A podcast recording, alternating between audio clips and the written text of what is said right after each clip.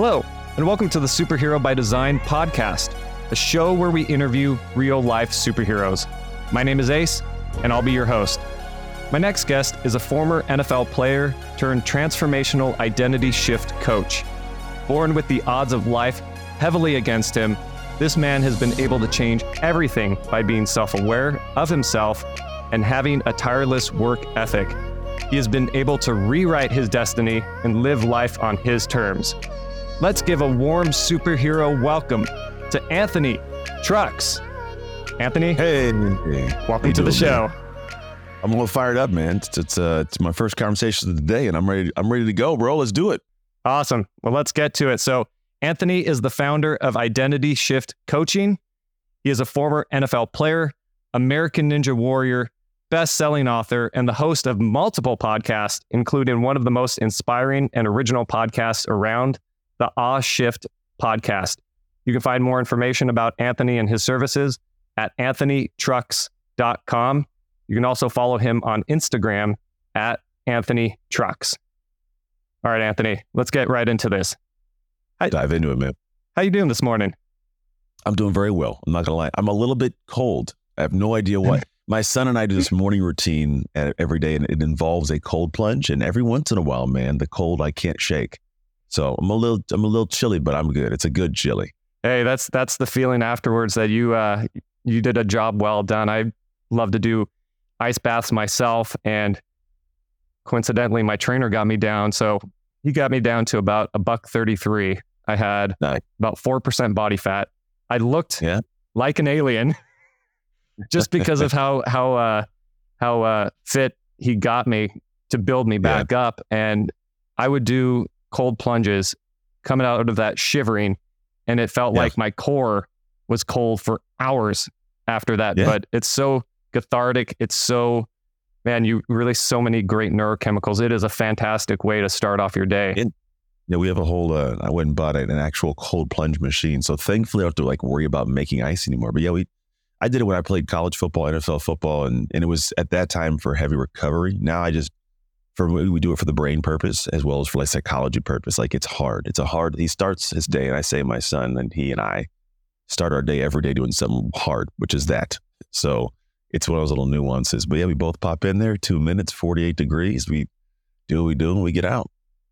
Yeah, those those cold plunge pools are so amazing because I don't have one myself. So I got to buy like 40, 50 pi- pounds of ice if I want to do a real uh, cold plunge myself instead of a cold shower. Yeah. So yeah, I, I need to invest in one of those. Those things are pretty incredible. They have, they have more affordable ones in the market. They got some that are still like 60 grand. So, I mean, they, they float around like, you know, five, 6,000. I got one for like three and a half, maybe $4,000. Is everything I need. It's a, it's a perfect thing, man. It, it works just like the big ones do. Yeah. No, uh, one thing I want to jump on what you said. Every morning, you and your son are pushing yourselves mentally, doing something difficult. So it Yeah. could be a cold plunge, it could be a workout at the gym, it could even be a meditation. Yeah. Half hour, hour long we meditation. We do, we do, our whole routine is comprised of a, a 15 minute round trip walk, which we hike to the top of a hill by our house. You can see around for miles. We, we state what we're grateful for that day. Like today, he was grateful for wood. I was grateful for washing machines. Uh, we then do a prayer, thanking, you know, God, our creator for the, the day and for these things we're grateful for. We come back to the house, cold plunge for two minutes. Then we do a 10 minute led meditation. And then I give him a hug, tell him I love him, we're off for the day. So it's like a every weekday thing we do. That's incredible. I love good morning routines. And there's obviously, Tony Robbins always talks about success, success leaves clues. And it's no coincidence Yeah. that people are really, when they attack the morning, they have a, you know, and I'm not saying attack like go to the gym and lift 300 pounds. they're And, done. but yeah, they dominate it. Yeah, there, there's other ways of going about doing it, getting yourself centered, getting your mind centered, getting your energy centered. And gratitude Yeah. is wonderful at that. Meditation is wonderful. Taking a walk, being with your loved ones. Like, Yeah. I imagine. And also, like, I love what you said about doing something hard because if you're able to go into 40, 50 degree water, and it doesn't matter if you're in there 15 seconds, 30 seconds, five minutes, you go until your brain is screaming, I can't go anymore. And then you go more. And if you're able to break through those mental barriers, those mentor, mental walls, no matter where you are, it just opens up the world of possibilities for the rest of your day because you're like, man, I've got this meeting, but I've meditated, I'm centered, I've got onto a more conscious level. My body's been taken care of, my spirit, my Yeah. mind. I killed it at the gym. I killed it in the the plunge pool. This meeting's going to be a piece of cake. I I already got this. I know the future, and the future is right now, and I already got this. And so, I know we normally jump into people's backgrounds, but I think it's so important because I, I just love your morning routine specifically because it is designed for you. You are designing that to start your day off on the Mhm. right foot so that the rest of your day falls in line. And it's idea. yeah, and obviously life will come and hit us, but if we're if we're ready and we're we're working healing from within, the outward things we're able to manage those more properly as opposed to somebody Yeah. wakes up late, rushes around in the morning and is already in fight or flight. Like it's um it's so important to have a great morning routine. So I, I appreciate you sharing that with us. Oh yeah, no problem, man. I you gotta start the day under control. If I if I don't start my day under control, then something else controls it. So. I like to rock and roll my own my own intentions. That's right. You're either in control of your life or you're under control of anything and everything else around you. Mhm. Well, let's rewind a little bit. Let's do it. My audience probably doesn't know your story. I've read your story. You're very open about it. And so, one, I appreciate you being so vulnerable just in Mhm. general. It speaks a lot to your character and, um, and who you are. But you didn't grow up with it all easy. Um, can you jump kind of back in time to your upbringing, kind of like your origin story and how you evolved to become the person you are today? Yeah, of course, man. It is uh we all have our own origin stories, right? We all have our own moments that uh, we look back and go, that's kind of the reason I am who I am. But I was given away as a kid, three years old. My mom, she decided she didn't want me or my siblings. And so we got shipped off to the foster care kind of world. And uh, it wasn't a good world. You know, you got a lot of things that go wrong. Statistically, we're not set up to do very well. I think you go to any prison in America, 75% of the inmates are former foster kids like myself. Half our homeless population spent time in foster care. I think less than 1% of us graduate from college. So we're not set up to do well. And I got a whole lot of heinous things, you know, done to me of beating, starvations, tortures, weird, weird people doing horrible things.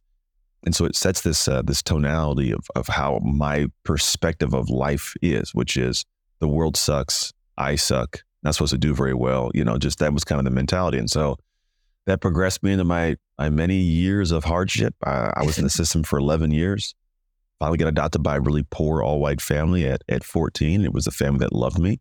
And uh, for the first time, for me, it was like the sense of like, I have a home and I know this place I woke up is a place I get to go to bed at 14. And so I tried my hand at different things, football being one of them, was bad at it. Eventually got really good, got a scholarship and, you know, a whole lot more of the story there. But the, the beginnings of my life, um, yeah, they were pretty hard, man. It was difficult. But as much as I I would say I, I don't like that they happened. I appreciate that they happened, if that makes sense.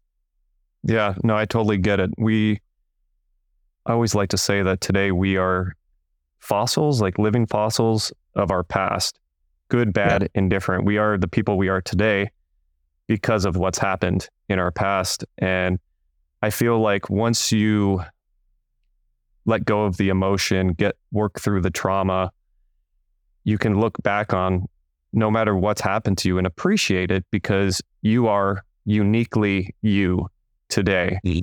And you wouldn't be the person you are today if it wasn't for all these things that, that have happened in the past. Yeah.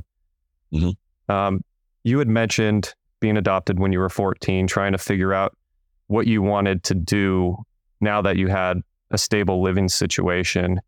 You said you weren't very good at football. What turned it around? No. Because I had mentioned you got drafted into the NFL. So obviously, going from not being good to making the NFL, that's quite a dramatic shift. So, what, what were some of the things uh, that you would do routine wise and then also uh, mentally that had to shift? Well, I think uh, I think at first you had to have this. Well, first, wasn't drafted. I was a priority free agent, which is it's kind of a weird way of saying like I was like one of the guys taken ten minutes after the draft closed. Okay. Um, the other part of it was I think for me, I, when I first started playing football, I didn't actually have any talents, any skill sets, or mentality that I could be great at it. And that's how a lot of us start anything. You know, I'd have this aspiration for something, but I'm really not that great at it. And so you have to figure out, well, how do I show up? How do I do this? How does it, you know, how do I progress in that stage? The first thing for me was realizing I didn't like who I was or where I was going. It, I think a lot of people uh, assume that, you know, just because I aspire to something, I'm going to go get it. Or I won't, you know, typically most people don't start towards something until they're for sure it's going to become something great for them. I didn't know. And so for me, I go, you know, I, I want to go do something different than where I'm headed. And so it's going to take me doing things I haven't done. And, and the kind of, I guess, the mentality for me was if I can lean into the reality of doing different things creates a different outcome, then I can actually create a different reality. And so at 15 years old, I made this commitment to myself, like I was going to be great. I didn't know what I was going to be great at. I was like, I'm just going to be great. But great wasn't tomorrow. Great was the great effort tomorrow, the great effort the next day. And then if you do that over time, you can become great. And so I think that was kind of like the the catalyst for me was that thought. And then I stepped into doing a whole bunch of uncomfortable, out of character, you know, just weird things that eventually turned into something great. I love how it seems like patience is a big part of this, understanding that instant gratification isn't going to happen. Yeah. And you said something really important doing the things that you aren't doing today. I believe so much so many of us get stuck in a routine and a pattern and we're busting our butts all day every day a lot of us whether it's at our job, it's with our families, and then we're setting up these expectations that, okay, if I work hard and I do this, this result will happen. But I think sometimes people get very discouraged because they don't see the results. You know, it's somebody who oh. goes to the gym a few times a week and pushes themselves hard. The gym isn't an easy place to to be physically, but they don't see their body changes because maybe they're not super strict on their diet or they don't have the proper knowledge or coaching to get them to that next level. And so it seems like to me, part of what's in your DNA is uh, understanding one, where you are in whatever facet of life it is. So at football, you realized right away, well, I'm not very good. Makes mm-hmm. sense. Mm-hmm. I've never done this before. But yeah. if I want to get good, I'm going to have to do things that I'm not doing today. And I'm going to have to bust my butt, work tirelessly but understand that this, if I keep working at this, I keep chipping away day in and day out, that the results will be there.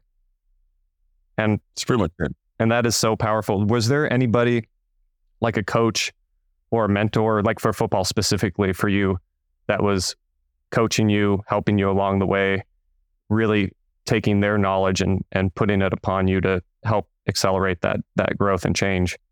Yeah, I think I had. I mean, I had a lot of good football coach, which was cool. I, had, you know, they weren't always the uh, we'll call it like the consummate athletes themselves, because you got a lot of people that that play the sport, you know, or do the thing, but then like they weren't the greatest, but they come back and coach, and so you you need those individuals in life. And I had some great ones. I had some people that, when I look back on my years, they care deeply about me. Uh, you know, I did Coach George was a great one. Uh, Matthews was a great one. Uh, Coach Anthony was a great one. We had some good dudes, man. Uh, Baccio was great. Like, it's some some good guys that were phenomenal coaches that that kind of tucked in to help. But the interesting thing is one of the most, um, I guess, would say pivotal conversations I had about you know at one point being great wasn't with a coach because there is this desire to be consistent, but I don't think consistency is, was my goal back then. If that makes sense. Yeah. It wasn't. It wasn't that the desire was to do the thing to make me great. It wasn't, I have to be consistent. It was, if I don't do this, I don't get better. And I want to get better. Right. So it, it, was the, it was the definitive, very immediate byproduct, but it wasn't the, in, in, I think, initial intentionality, we'll call it. And then what happened was that was seeded by a guy named, I can't think of his name, like, uh, big guy. you know, like you, you lose somebody's name when you're just thinking about him. Oh yeah, uh, Tim Man. Tim Manley was his name. Tim Manley. Okay. Tim take me. He was, uh, he was like the yard duty guy. He'd take you around in the yard duty cart, the golf cart. Big guy. and he, he was in a cart one time. We were sitting on the side of the road. It was A Street. I think it was like just, I know it was an A. It was like right next to A Street. Um, and we're sitting there talking. And he said something. And he goes, You know, the, the principal doesn't believe that, that you can actually play at the next level. I don't know why the guy had a conversation about it. I guess there had been a conversation. He goes, But I believe you can play in the NFL. And it was the first time I heard somebody state that to me. I was like, really interesting. I play the NFL. He goes, yeah. I mean, he's like, think about it. There's guys in the NFL that play that all started kind of saying, well, you're starting. Said, I look at you and I, I see the the potential in you to do those things. It's just you have to stick on, you know, the, the track you're going, do the work, and who knows? And so that was like the seed that got planted. And so it's part of like this idea of maybe now the NFL of all things, oddly wasn't my my going point. I had I think I'd written something like I'm gonna go pro one day, right? But like it was one of these things that wasn't really attached to my heart. It was like I, I going to college would be amazing. Give me a scholarship and let me go play. That was gonna be cool. And so it was a kind of this thing of what do I got to do just to be great right now to see if I can open the door for the next great thing. And that was kind of what butted it in and started it up. But I did have a lot of coaches. I had a lot of great people. I think we all need those people. There's got to be someone at some point in your life that plants a seed that's above your current comprehension of your capabilities or possibilities, just to make you think a little bit bigger. And if they can do a good job of planting the seed, they may not be the ones to water it. But if it gets planted and you water it, it can grow to something amazing. I really appreciate you saying that. A lot of people say, you know, you got to put yourself, you know, you are the five people you spend most time with. Jim Rohn, infamous for saying that. Yeah. But I love this different perspective, this different story. This guy wasn't, you know, this multi multi millionaire. You're you're getting advice from this guy who is quote unquote made it in life, but you made it. You you got this, like you said, the seed planted in you from a guy who believed in you, who honestly believed in you and saw something in you that you didn't see yourself. And that guy has changed the complete trajectory of your life because we don't know what we don't know. And by someone yeah. just saying something like that is so powerful. And it, yeah, you said he was he was the yard duty guy. Like, no, no, no offense at all, but he saw something special and was able to really just do something selfless and just something wonderful that turned into something super incredible. So I, I appreciate you sharing that because you don't hear about things like that too often. You hear, oh, I'm going to be in a mastermind and I'm going to get the best advice from, you know, who knows what, uh, who knows who. So, um, well, let's fast forward a little bit. You said that you got to the NFL. What happened mm-hmm. at that point? Oh man, yeah, well, we skip a lot of stuff, which is good. So, I mean, we can't, we can't. It's a whole college window, but I think that the things that matter, they they they always come back to play later in life. But yeah, I went through college. I had a kid at you know 20 years old. Met my biological father at 20 years old. My my first collegiate football started on national television after beating out a, a redshirt senior, fifth year in my my second year, and I get opportunity to play in NFL. I led at the time Pac-10 in sacks, sacks for loss, forced fumbles, fumbles recovered like I balled. And I got in a situation where now I'm in the NFL, you know, and the NFL is an interesting, interesting place to be, man. Here's the thing: it's it's what you aspire to. I want my kids to go do it. If I can get my, my youngest to go to be great. But there's a lot that is it's very uncomfortable to, to experience and deal with. It's not all yachts and boats and then football games, you know, like there's a lot in between that nobody sees of preparation, practice, stress, anxiety. Because you don't actually, there's two sides of the coin. On one side of the coin, you're a baller, right? You're making a lot of money doing your thing, and there's some pressure to it. And if you can find the dance to where you don't care about the pressure and you just kill it, it is a sweet spot to get to. I didn't arrive at that place. I'm not going to lie. Um, I wasn't a high draft pick. I was a guy that was, you know, coming in fighting for a job. So on one side of the coin, you can make a bunch of money, be the guy, you know, but then you also the stressors of the media and the team, and they're, they're paying you hundreds of millions of dollars. You got to perform. You're like, there's a lot that goes that. There's, there's there's some stress in that side, even on the successful side. On the other side of the coin, you got guys who may not be the notoriety, the name, and everything, but you're fighting for a job, man. And every day they're telling you, we're going to cut you tomorrow. Every day you're dealing with the stress of maybe not having a job and your body hurts and like, you know, you get paid. You, your entire year that you would get paid is the same as one of the, some, some players in the team are making in the first five minutes of the first game they play. You know, like the, the, there's a lot of pay gap discrepancies there. And so there's just this dynamic you're always battling and trying to figure out where do you fit. And so the interesting thing is being in that environment, it hardens you in the best of ways. You can you can get hardened in the worst of ways. That can happen. But I think for me, man, it, it taught me a whole lot about what's possible and how the mind should work, how to overcome opposition. Like there was one point in time I wanted to quit. I was like, my rookie year, I'm like, I don't want to do this. I'm done. Like I was like, I'm gonna get out of this place. And thankfully, somebody stopped me like 20 feet from the head coach all the people. I was going to kind of like let them know, like, I'm going home and, and broke things down. But like, there was a point in time when I was done, man, because it just, it, It gets you to the very edges and fringes of your capabilities. And when you get to that place in life, I don't care if it's sports that gets you there, your marriage gets you there, your career got you there, even the military got you there. When you get to the fringes of your capabilities, you finally have an opportunity to find out who you are. And in that, you get a choice to make yourself better or stay where you're at. And thankfully, I got a choice of how to make myself better. And it pushed me to be a better human in time. So I'm a I'm a Christian man myself. And one thing I tell myself when I find myself in a position, I, I've never been in the NFL. I can't even imagine the stresses so many different ways. Just the stresses you're putting your body through, let alone everything else. But I believe that God does not give us anything we can't handle. Now, it's going to take us, like you said, to that the fringes, that dark place, that area where our mind and our body is just screaming at us to stop, stop, stop. I, I'm a huge David Goggins fan. I love how he pushes himself literally to the physical max that he can.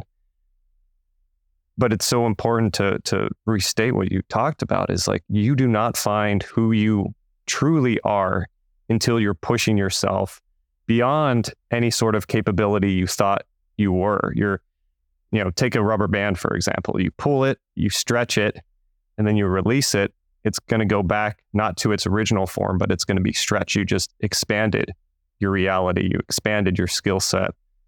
And we all have a choice. And when you're in that darkest place, that hardest place, whether you're running on the treadmill or lifting weights or in an ice bath, you're hitting mm-hmm. that point where your brain is just like, you know, I want to quit. I want to quit. Go back to the safe and comfortable life. Yeah.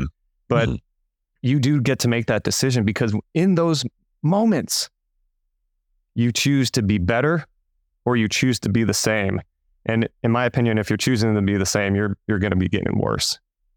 Yeah, you do. Because the world keeps moving. I mean, you could, if you stay the same, you're staying the same in an ever changing world. It's that statement that says uh, you can never step in the same river twice because the river is never the same because it's flowing, and the man is never the same because you're always changing. And so, if you don't actually uh, go with the change, then everything passes you by, and you wake up in a world more unprepared than you were today. Exactly, exactly, and the thing I love about hitting those moments because they don't feel comfortable. There's times where I'm pushing myself and I'm like, all right, this is not about my physical body. This is about me mentally pushing myself, even though it might be on the treadmill or something like that. Because, yeah. because in those moments of complete stress, complete overwhelm, when you push yourself, like I said with the rubber band, like you can look back on it, or when you meet similar situations, now you're more used to it. It's not that, that it's comfortable; it's still uncomfortable, but yeah. but you're you you've wired yourself to say, no, I'm going to push through this, no matter what. I'm going to get through this, no matter what. And for me to have a spiritual backing too in my head, saying, okay, God doesn't give me anything I can't handle. It feels like I can't handle it, and my brain's telling me I can't handle it, but I know yeah. from my faith that I can handle it. So put me on your shoulders and let's go through. and if it gets too difficult, man, usually we can find find ways to elevate, man. It's just the nature of it. It forces you because there's there's a gift in the edge, right? There's a gift there that says, like I teach my my son who I train and my daughter I train physically uh, in the weight room. We have a whole weight room in our house, and we also train a bunch of kids because you know my kids have friends, and I train them for free because I got nothing else to do in the evening except for to be around yeah. them. So why not? And what I've found is there's this this moment that I try to get them to, and the moment is the moment where they go, I can't do anything else. Coach, it's too much. I, I can't go farther. I can't do another rep. And I go, this is a this is a beautiful moment. Don't waste it. They go, what are you talking about? It sucks. I want I want to throw up. And I go, yeah, yeah. But here's the thing: the next thing you do, if you don't do it, you know that that's the level at which you you're done. You you know that that's the that's your max. You can't go past that. But what if you do one more? What if you do one more rep? You do a little bit more because now what happens is you are guaranteeing yourself you're improving. It's just it's like sheer logic. It's based because if you believe you're at your your done done point, but you do one or two more reps, you start realizing that you're pushing your max one or two more reps. So next time it's going to be one or two reps higher. If you continue to do that kind of, we'll call it, you know, sacrifice of your of your your energy and and, and you give the commitment to doing, or you just maybe just give that kind of effort and energy, what you find is you've stacked over days and then years and a lifetime, days where you improve. So you are no longer the person you were five years ago, six years. Like you just, you've always naturally improved. And it's not because there's some part of you that like you want to be better in the comfortable spots. It was because in the, in the most difficult spots when you were wanting to stop when most people would stop, you did that little bit more. And it elevated your, your, your intensity, your ability, your skill set, your speed, your maybe your, your cardiovascular ability, your strength. It just elevates it over time. And so that's that's a beautiful moment when you don't want to do anything and you should not waste it. It's so powerful. I I can't agree with you more. It's those moments that you really make it through the hard things like the gym. I, I just love using the gym because it's such a simple example. Like you go to the gym often enough, you know how much you can lift, you know how many reps you can do. But doing all those reps and getting to that point of failure, but then even though your mind and body's screaming at you saying, okay, I just one more rep. And you might not even finish the rep or your form might be a little bit off, but that's not the point. The point is yes. you gave it your best shot. Yeah. And like you said, yeah, if you're doing that consistently and understanding that when it's the hardest, it's it's hard to get outside of yourself. And I love how you tell your your your the kids you work with, this is a beautiful moment because that that completely shifts their perspective because they're like, there's nothing beautiful. Why why'd you use yeah, that word? There's nothing beautiful about this moment. Yeah. And the language that you use is is incredible because that will change their their focus, their physiology. There's so many things that happen in that moment. And then by saying just do one more rep, how many of those kids say, "Nah, I'm good," and walk away? Right? Like, yeah, most most humans, most adults do. Everybody does. It's just too much. It's like ah, I don't want to do that. You're crazy, right? But but that's why we stay where we're at. We're talking about changing, and like you have a choice to change, stay the same. That's what change looks like. That's what true change looks like, in my opinion. It's you doing something that you're like, I don't want to do this at all. Yeah. But like, it, it's because yeah, because that's your we'll call it your comfort zone. The comfort zone isn't a thing that exists just randomly. It's it's a moment in time when you have a decision to make the decision is do I do I stay in this place and then you know get what this brings me and only have that. Like there's a statement of I haven't come this far just to come this far. Like it's true. Like you, you come this far don't just just come this far. But that change that adaptation it, it looks like pain and discomfort in the moment that you normalize to. When we do the ice bath you you get in and it sucks. And I don't care how many days you do this thing. Every every day we do it and every day it sucks you know? There's just no way to get around it which I like. But you get in, it's like you you eventually normalize. The first time my son did it, like he was crying, like tears, oh, wow. crying. I made yeah. him, I made him do it. Now he gets he gets the one that wakes me up in the morning to do it. Right? He's a, he's adapted over time, and the realistic part is like that. That yeah. was what I was seeking for him. It wasn't so he could go out here and be like, you know, I'm gonna be recovered, and like, you know, no, I wanted him to have the mentality of like, I'm a bad dude. Like I can get this done. Like you don't know. Yeah. Like so when he gets here's the thing, when he gets in the football field you know, or gets in life, any of us get in life, there's a moment in time where all of us show up to this, we'll call it defining moment, and you have a mentality. And it's it's on a we'll call it a sliding scale from I am a weakling, I'm scared, or I have done too much work in the dark for you to take what is mine in the light. And it's a it's a guttural sensation. I call I call it dark work. It's the work you do in the dark so you can shine in the light. And he's doing his dark work so that when he shows up in the football field and it's him versus somebody else and the ball's in the air, the guy's a football, he has to tackle him. There's a block to be made. That guy doesn't get to beat him right now. Not because he doesn't want him to, because that guy did not do what my son did. And my son knows it in his heart that that's what I want for him. Same for us if we show up for the career and we want the job, we want the girl, we want the body. When you show up in a certain manner, knowing what you did that nobody saw, they can't take what's yours in this real time, in this moment. And so I think a lot of people are missing out on understanding that the change you're doing, yeah, you're getting a skill set. Yeah, you're developing this awareness or capability beyond what you've done. Yeah, you're developing that. But what you're really developing is the most important piece, which is the brazenness to deploy that skill and fight for what you believe is yours now. I call it being a dangerous man and not dangerous in the violent sense or anything like that. But when a man is truly dangerous, he is capable. And how do you become a capable man? Yeah, you're the one getting up early or staying up late or both, busting your ass. You're in the one you're the one first one at the gym, putting in the reps. Nobody yeah. else is around. You're doing the work when everybody else is more comfortable in their bed or more comfortable doing whatever. you're the one that's putting yourself in those positions, getting the work in. And I really appreciate what you said about when you do that much work in the dark. I think doing it in the dark also is so important because Matthew 7, 7 says, do not, you know, do not pray and boast about it. You know, pray mm. privately and yeah. whatever you ask for, you will get. So I feel like it's so important to have that dark element of that work as well, because no one's around, no one's cheering you on, no one's giving you the accolades. You're pushing yourself. It's just you against you. And mm-hmm. if you're able to push yourself hard in those moments, when you show up, you're going to have the confidence one of, I got this. But two, I love also what you said, you're not taking this away from me. I have worked yeah. too hard, have gone too far. Failure, loss is not an option, period. And you will give it your best. Whether you win or not, that's not important at that point. You know what you did, you know the work you put in, and you are going to give it your best. And usually, yeah.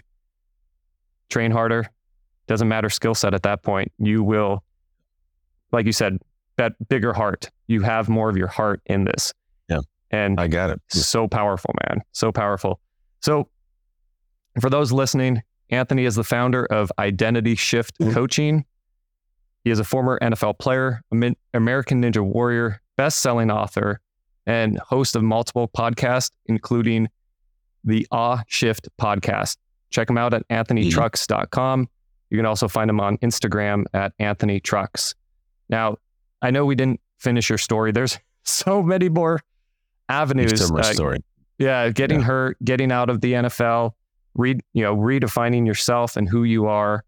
Um, but I think it's it's very important to talk about this, and you talk about it on your podcast.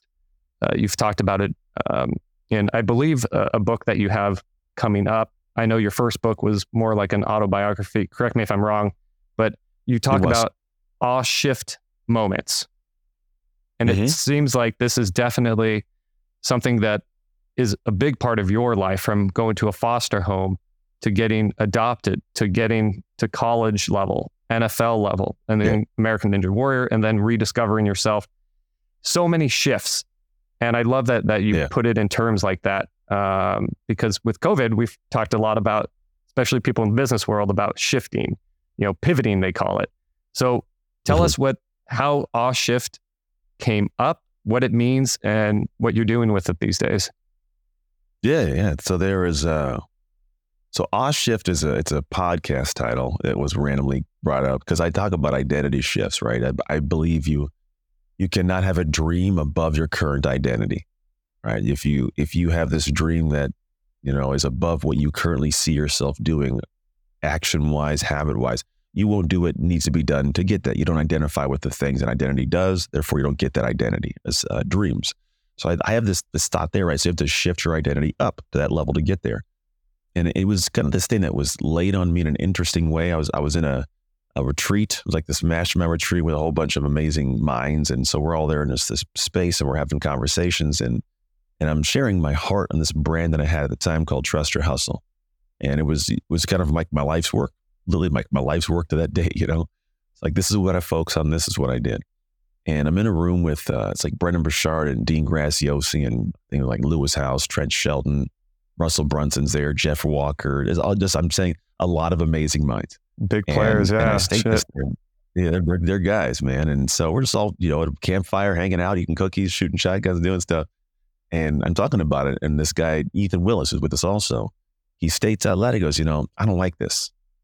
I go, what do you mean you don't like it's my life's work? He goes, ah, I like it. He goes, there's a message and a messenger. He says, you're the messenger. I, you, you can speak, you can talk, you can do your thing. He says, but but the messages doesn't resonate with what I see you as or who I see you as. He says, there's a lot of things you've navigated. I don't know how you've gone through these different parts of your life. He's like, how did you navigate all the shifts of your identity to get here? And everybody goes, ooh, identity. And like became this thought. It's like, maybe, maybe that could be it, right? So I had to shift my business's identity to identity, right? It's a very interesting dynamic. It's like a meta aspect. Yeah. And so I, I did. I, I, trashed all these courses I'd been building, these all this stuff I'd been doing, and built it into this idea of like identity and identity shift, right? So that was one part of it. And then, why five years, not four or five years. That was it. And, and don't worry, identity is still what I do, but I still I realize that identity shift is not this thing that people go, man, I can't wait to make an identity shift. You know, like there's not this aspirational desire for it, although yeah. we do it and we need it. So I go, how do I get this? Uh, how do I do like the dogs that have like the, the you know, you want to give a dog a pill, you give it peanut butter, you know? Right. Like, so what I do is, like, how can I wrap something around this idea that people will digest it better? And so I've always given this conversational talk on, you know, my speech on stage. I talk about the work I did in the dark allowed me to shine the light. I'd done too much dark work. And one of my team members about a little over a year ago goes, what is this dark work thing you're talking about? I go, what do you mean? They go, like, you keep saying it. And I go, no, I don't. They go, yeah, you always talk about in your speech. And so I go, dark work. And sure enough, I'd stated something and I don't know, a post and someone goes, ooh, what's dark work?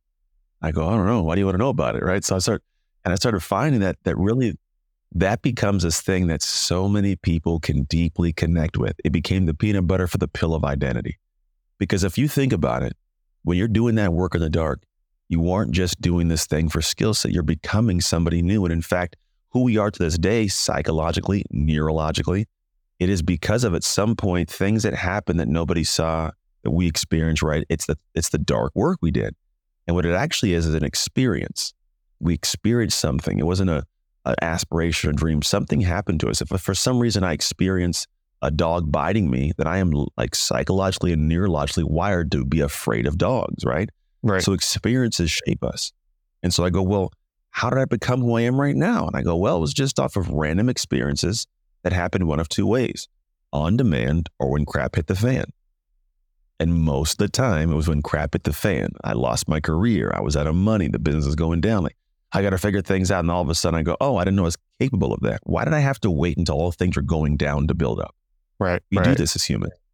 So for me, I go, what if I did this on demand? What if I created experiences for myself intentionally to allow myself to become the person that has an identity that matches my dream? Straightforward. So this became the work of identity. So what I started doing was was understanding that the communication of it is no longer make a shift, do the shift. It's like, no, do the dark work. If you do the dark work, which people get, they because when I say it, I got a film that as I've said it, you've probably got like in your head thinking about, yeah, I've done a lot of things that no one's seen. It's not been celebrated. It's been misunderstood. It's been ridiculed probably at times, but it allowed you over time to become who you are today. We all have these situations. And so I go, if you are a person that has aspirations for more, we got to do that again. But you don't do it randomly. You don't do it haphazardly. You do it for the first time, possibly on demand with intention. And so the identity work I've, I've kind of ushered into this next phase, it's all wrapped around that concept. How can I get you to do the dark work?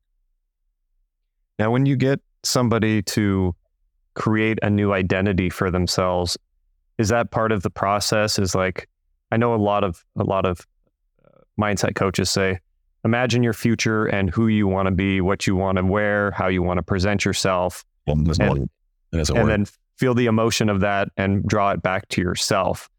Um, and yeah, then what actions do you have to take today that exemplify that person? Yeah. How do you, yeah, I, yeah how do you approach your, your, yeah, how do you approach your students when, when working on identity shifting? Well, funny thing is, is you won't, there's no way, not there's no way. It has been shown by studies that we are, for the most part, statistically disconnected from future self at a level that'll move us forward. So there was a study done by UCLA called A Stranger Inside, and they actually got these diodes connected to people's brains. And They asked them a bunch of questions based on pictures. They showed them pictures of people that they know in their life, you know, their mom, their kids, their wife, and then love would light up in the brain. And they'd show pictures of people they didn't know, and stranger would light up in the brain. Then they asked him, Tell us about your future self. And stranger lit up in the brain. We, we don't have this connection to our future self. So what happens is we we don't often make the sacrifices to actually bring that future self to life. To the extent of was it? I want to say merrill lynch i believe took this information created something called face your future. And in doing so what they did was they got to a point where they found that people were investing up to 40% more in their future for retirement than ever before all because they could finally see the future them.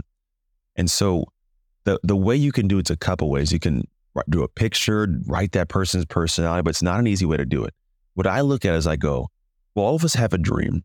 And for the most part, the dream is something we can see. Well, where do we see it? In other people. Okay, great. I've already stated you can't have a dream above your current identity. So, what identity has your current dream? Let's say your dream is to be in, in phenomenal shape as a man. Well, maybe The Rock, Dwayne The Rock Johnson becomes the guy that you know you would have this identity. Now, maybe you don't like the way he travels and works and what he does and he drinks alcohol and maybe that's it, right. But for that one expression of his identity, you admire. I go, great. So what I do is go, that identity is something that exists. I understand what that identity does. Now, what you can do is start framing questions in the direction of that identity. Meaning, if the workout's supposed to be at five o'clock, it's going to be hard, and I don't want to do it. I can ask myself, what would The Rock do? What would The Rock do? That's right. You you know the answer to that. Now you you can't say, what would my future self do? I don't know. Maybe he wouldn't work out right now because you know what would The Rock do? He'd get out. You know, you know the answer. Now you might not like the answer, but you know it. And now that I know the answer, now if I want to be more like that identity because I know what that identity has, that dream I aspire to, I know I'm informed of what my next step should be, what my dark work should be. The interesting thing is, the more you do it, the more you become like that. I had a client yesterday. This happened yesterday. They're talking about a, I do a, a daily podcast seven days a week or five five days a week. I just do it, and the person goes, "I'd love to do it, but I just I, I'm not that consistent like you. I'm not I'm not built the way you are. I can't be as dialed in and disciplined." I go, "You're missing the complete sense of sign here." I go, "I don't do it because I'm disciplined. I'm disciplined because I do it." Right. The, the thing right. I had to give myself something to be disciplined to, to be consistent to, to become disciplined, right? So the expression of my identity that you are seeing right now is because I started doing the thing I didn't want to do. And it became who I was in time. So when you look at The Rock, because his body you may like, or you look at um, maybe a business owner, I want to be just like Elon Musk, whatever, right? You just have to simply step back and go, yeah, I'm not who that person is right now. It's completely okay, but what would they do? And then you do more of that to become more of that so powerful. One of the things that I love, I'm, I love to read, but one of the things that I love to read more than anything are either biographies or autobiographies about people that I aspire to be like. I remember, mm-hmm. for for example, I enjoyed watching Bear Grylls growing up on Man vs. Wild. I thought he was this yeah. entertaining, cool cat who just did some pretty crazy stuff. But I you know, really didn't know much about him personally. And I got his uh, his autobiography, and he doesn't even talk about the show much in it. He talks about his upbringing, yeah. how he was in the essentially, I think it's like the Navy SEALs of of Britain. Yeah. Uh, so serving there, his parachuting accident, having to rehabilitate, and then him climbing uh, Mount Everest and all of that. And so getting to know him more on a personal level, an intimate level, and seeing what he did t- him talking about the, the steps he took to do all of these amazing things in his life. It just inspired me so much. And I didn't realize that at the time, but one of my goals was to hike a tall mountain. And I read that and it planted a seed in me from him hiking Everest. And a year ago, a buddy of mine and I made it a point to hike our first 14er in Colorado. Never mm-hmm. had hiked more than a couple yeah, not, I've never hiked more than a couple miles on flat ground. Here we are going up Which this mountain fort. Uh, we did two that day. We did Grays and Torreys, and uh, we did. Nice. Yeah, we did it. Peak. Yeah, yeah, we did. We did it in April too, and we didn't realize it until we were up there uh, that there was still a ton of snow on these mountains. So yeah, I've never hiked yeah, in snow. we had yeah. to we had to have the the the snowshoes and everything. But if I hadn't read yeah. Bear Grylls' autobiography, I don't know if I would have ever been inspired enough because to go do it. Yeah, and when I was it, it was one of the hardest phys- physical things because I, I didn't realize how crazy hum, uh, the elevation could get to you. Um, but yeah, yeah, you know, you take three steps. Oh, oh, you gotcha. can't breathe. You feel like you ran a mile. I I did it. I remember hiking it. We had 14,128 feet or something like Pikes Peak. And we did in July. there was still snow at the top. Yeah. And you seriously, you stand up and walk 10 feet and you're gassed, gassed. I remember it, dude. I rember yep. it was the same for me. I've done Yeah. professional football, and it was the most challenging physical thing I'd ever done. I've still this day have done in my life. I taxed myself getting up that thing. Oh, right. Yeah. And and the whole time you're pushing, you're pushing, you're breaking through, like we said, those walls. We're get you're getting to that edge, but you're not going back down. You're like, you look down, you're like, man, I've gone this far. I still got all that Yeah. way to go, but I'm not turning back. I'm not turning back. Yeah. And They told Um, me at one point this the, fastest way down is up. They're like, look, dude, you, you want to get off this mountain, the fastest way down is up. I'm like, yeah, you're right. Because as soon as you get up to the top, you can drive down. Like you want to go down, but you're hiking down. right. you know, you can go. I love that. I love that. And so I just love what you said. Like, pick somebody, The Rock. I love The Rock. I remember times in my life when I've made the biggest change, the biggest shifts. I didn't realize it, but you know, I had an old mentor of mine, this guy Mark Garrison, love him to death. And when I was in like business ethic situations with clients or contractors, and my stomach started to feel a little bit weird, and that means essentially my code of conduct is getting pressure put on it by whatever the person is Mhm. asking me to do or wanting. And I would just sit for a moment and be like, okay, what would Mark do? What would Mark do? Yeah. And then I know instantly because he was a man of principles and and morals and he wasn't the perfect man. He made mistakes, but when it came to Mhm. integrity and reputation and doing the right thing no matter what, even if it hurts you, hurts your business, hurts your whatever, he would always make the right decision. So I would have someone to call upon. Like you said, it's it's almost like you're calling upon. You're at the gym, and you're like, well, I want to look like The Rock. What would he do right now? You, you bet your butt he'd be hitting the gym hard right now. So it's like, You go again. all right, Dwayne, let's do this. We got this. And it's so powerful when you do that. Mhm. It's a game changer, man. I, I agree. And so that, but that's the path, like you're saying, how do you, that's the path to it, man. If it's not this, I mean, you want to have a dream and a vision of what you want, but the thing is, what you want comes to who you are. And so if you look at it in the right way and go, how to become more, because there's also a joy in becoming the person, right? It, you think that the goal is to have the yacht and to have the, the, the Gucci belts and that, yeah, that stuff's good, but you don't, you're not experiencing that every day. You spend vastly more time with yourself. So if you learn to do things where you're proud of yourself, is a pride that comes to you. And that's why those things come to you because people want to do business with you. They like who you are and you flow better. It's all these different nuances that are really the key pieces that make you this amazing human. And so that's really the key is how to become the person that draws those things to me. So it's not so much even about a shift. It's it's more of a, a transformation. Doing the Oh, work transformation. in the dark, transforming yourself. I uh, I'm recently got into going to see a chiropractor, and I love what they talk about. One of their principles is they say you change from the top down, inside out. And so for me Yeah. on my spiritual walk, it's always been a top down thing.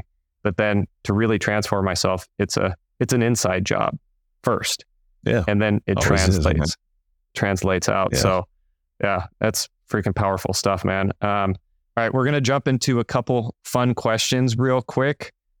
Do you have a superhero name? And if you don't already have a superhero name, what would it be? Uh, superhero. na- I don't have. I have a rap name. it's a dumb one. I made it up when I was in high school. it's ready. Here's it. Chill E dog. Get it? Chili dog. Chili Uh, Dog. I love it. Chill E dog. Dog. Uh, superhero name. No, I don't have a superhero name, man. I don't know. I love I Chili Dog. what it is. Mine, mine in one, high school was Mixmaster Matt. You go. Mix. Hey, it works, dog. It's better than mine. Uh, yeah, no, I, I don't have a superhero name, man. I, we could make one up though. I don't have. I've never even thought about a superhero name. Yeah. Well, so I'm gonna let everybody in on a little bit of secret. My first name really Yeah. isn't Ace. Believe it or not, my parents did not You know, name me Ace. It is Matthew. Yeah. It's Yeah. Mixmaster Matt. But There you go. Ace was given to me at an event, transformational event. It was a three, four day event, boxing event Mhm. with some MMA fighters. It was mind blowing. Uh, one of the hardest Yeah. physical things I've ever done. Um, Yes. but the group gave me that name because they saw me working my butt off, going through all these Yeah. breakthroughs. And they, Mhm. the reason they named me Ace was they used to call World War II fighter pilots aces. If they were able to shoot down a certain amount of enemy planes. So Gotcha. imagine being in a dogfight over the Pacific Ocean, fighting the Japanese, whoever, and just bullets going everywhere. It's like Top Gun, but it's real life. And um, you you're under this immense amount of pressure, but you're still able to stay focused, find your enemy and shoot them down. Get the job done. Do what's required. Don't give it your best. Do what's required of you. Yeah. And that's what people saw in me. And so for me, Ace, one, it's fucking cool name. I love I, cool, I man. I love like the it. name. But there's so much more to it for me. And so for me, Ace is my superhero name. Um, and it took other people seeing it within me. Like you said, it took somebody else seeing something in within me that I couldn't at that time. I was I was at rock bottom at that event in my personal and professional life. They were able to see something in me I didn't see in myself. And that planted a seed for everything I've done since then. And it has completely changed my life. So freaking- we don't have to come up with a superhero name on the spot, but I would right. I, I would love love to to get one for you. Um, yeah, I got I mean, the close one I got when I was in college. My my football, you know, I would say I played football. Obviously, my uh my thing was when I would like do something great, tackle somebody, this thing called the truck stop. I'd like do this thing in my arm, like you're like, hey, when your car drives by, like you tell the truck to drive it, you know, talk its horn. yeah. And so that was my thing was the truck stop. So maybe that should be the truck stop. We'll use that way. That's awesome. Anthony, the truck stop trucks. There you go. That's it. That's what people still like. When I go and visit my my college, I actually have like people that will say, "Oh, what's up? The truck stop." Like they'll say it. I'm like, I know it's that big of a thing, but okay. That's incredible too, because I love how you get your body into it. Because uh, I know you know about anchoring, uh, changing your your neurocircuits and all of that. And so just the Uh-huh. act of the truck stop and and having what I would call a power move. Oh man, you add some of those into your real life. The thing about and that's what I love about the whole superhero genre is it brings us back to when we were kids. Yeah, it does. Like- reading comics for me, watching the Marvel movies, X Men, all of that. Like, we get to define who we want our identity to be. Why not have some fun with it? Why not do something that's a part of your true personality? For me, I like to be a goofy person. So Mhm. I'll, I'll do some goofy stuff, some goofy fake breakdancing moves, but I love Yeah. doing that. I love just just being being fun and silly at times. And uh, Oh, man, have rules in life. You Yeah. can't take everything too serious. You don't, we're not going to get this thing alive. That's right. Yeah. Yeah, exactly. Exactly. So, all right, the truck stop. What are some of your superpowers? Adaptability is a big one. I think there's this. Uh, I'm- I have. A, I'm able to adapt to situations in ways most people won't. I think another piece of it is I for sure have like this this dark work mentality. of I've done way too much in the dark to lose in the light, because my life's been a whole lot of darkness, man. And uh, I think on top of that, I also have a, a superpower of of compassion for people. Because some people piss me off, but at the same time, I go, you know what? Like I don't have to actually onboard the emotion that they're spitting out right now. I can find ways to navigate whatever's going on to where I'm not as as down and out or uh, bring on the energy they want to give me. So I can actually be compassionate for a person that's being a punk right now, but realize like it might be in a tough time. So I and those would be my my my powers. I wish I could fly, but I can't right now. Well, maybe maybe with lucid dreaming, you could uh you could Yeah, do a little bit of fly that way. yeah, it would be nice. Who are some of your superheroes? Um, it's a great question. My superheroes. I don't know if I have any superheroes myself. Like that, I look up my besides my God. Like that's definitely one. Uh, outside of that, man, I don't. I don't know if I've ever placed somebody in that position. Like I've never said like that's my hero. Like I've never actually done Right. that. So I don't have anybody, unfortunately, Who were some of the people you had mentioned, like Dwayne the Rock Johnson? that I admire. Yeah, I, I admire the rock. I, I admire the way he functions as a human. I don't want to be away from my house from my friends. I'll see posts where he goes, "I'm home for 24 hours." Like, what the what? You're home for 24 hours? Hell no! Like, I don't want to do that. Yeah. Uh, I admire uh, Kevin Hart. I like how he's kind of built up what he's built up. Uh, Justin Timberlake, actually, I got. I'm a fan of that guy how he functions. I don't know why. I couldn't tell you. Um, my wife, my wife's dope, man. She's a whole bunch of cool stuff that nobody knows she does. She gets down in the dark. And then my kids, man, it's cool to watch them like live up to what they're they're doing, and because I get to be intimately like near their life, you know. So those are the, those the people. I mean, yeah, leave it there. I love it. I love it. So, for the people listening, how can they get a hold of you? How can they uh, learn more about you and possibly end up working with you, whether it's coaching or, or some other way? Yeah, just go to, if you go to Instagram at Anthony Trucks, it's the fastest way to find all the cool things I do. Perfect. Perfect. And I'm assuming, do they reach you directly or how, how does that process work? Just send a, just send a DM or you go to the link, uh, the Linktree thing on there. There's a whole bunch of links to find out about books and podcasts and all the fun stuff I do. But it's like the hub, I figure. I think I can put everything there. If you listen to my podcast, go hang out there. You'll find more content that I post. I do my daily podcast. You can access it there too. It's all there. Perfect. Perfect. Well, that's incredible, man. Um, if you had, from all the things we talked about today, if there was one thing you wanted to leave, one tool, one bit of information to the audience, what what would that be? Uh, man, go do the dark work. Do things that people do things for you, not for people. Meaning, do things that that no one's gonna look at you and give you a high five to do, but you know you did. When you develop that sense of pride, you'll develop a skill in the process. And then when you go enter back into the world to do your thing, you will shine brighter than you or anybody else around you. I love that. I love that. So what he's saying, do the dark work, but don't do, do what you perceive as other people's dark work. Dig deep. Your own, different conversation. That's like, yeah, it's, it's a different conversation for sure. But yes, definitely the dark work. Awesome. Well, Anthony, amazing having you on the show. Thank you. For those listening, he's the founder of Identity Shift Coaching. I could do the whole list again. He has done so many incredible things, things we didn't even touch on. American Ninja Warrior being uh, one of my favorite shows, and we didn't even even go there. But there are so many amazing things. I would just like Anthony said, check him out on Instagram at Anthony Trucks. I friended him. I'm following him myself, and just like he said, it's super easy to find everything that he does there from books to podcast to all of that. So, Anthony, thank you so much for coming on. It has been an absolute pleasure having you. I just, my pleasure. Just this conversation, like, I just love having conversations like this, expanding my mind, expanding what I think is possible because just something you had hit on about that future you not being a reality of motivation of what you're going to do to really transform yourself and finding someone else like that wasn't how i thought.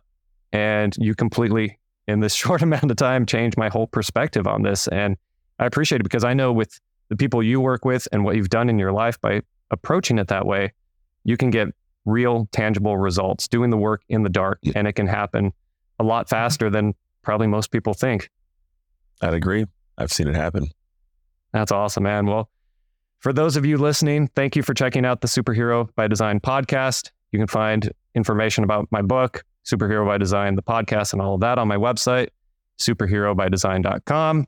Make it pretty easy. But thank you once again, Anthony, the truck stop trucks, for coming yeah. on the show. Um, I'm That's- so excited to be following you on Instagram myself. And I just can't wait to see how the journey continues to unfold for you and your family. Thank you, man. I appreciate it. Seriously. All righty. Well, once again, thank you everybody for listening. I am so blessed and honored to be doing this. And I am so honored that you spend any moment of your time, your day, listening to me just ramble on about whatever, but actually amazing guests like Anthony. So thank you once again for that. And remember, with great power, there must also come great responsibility and like this out.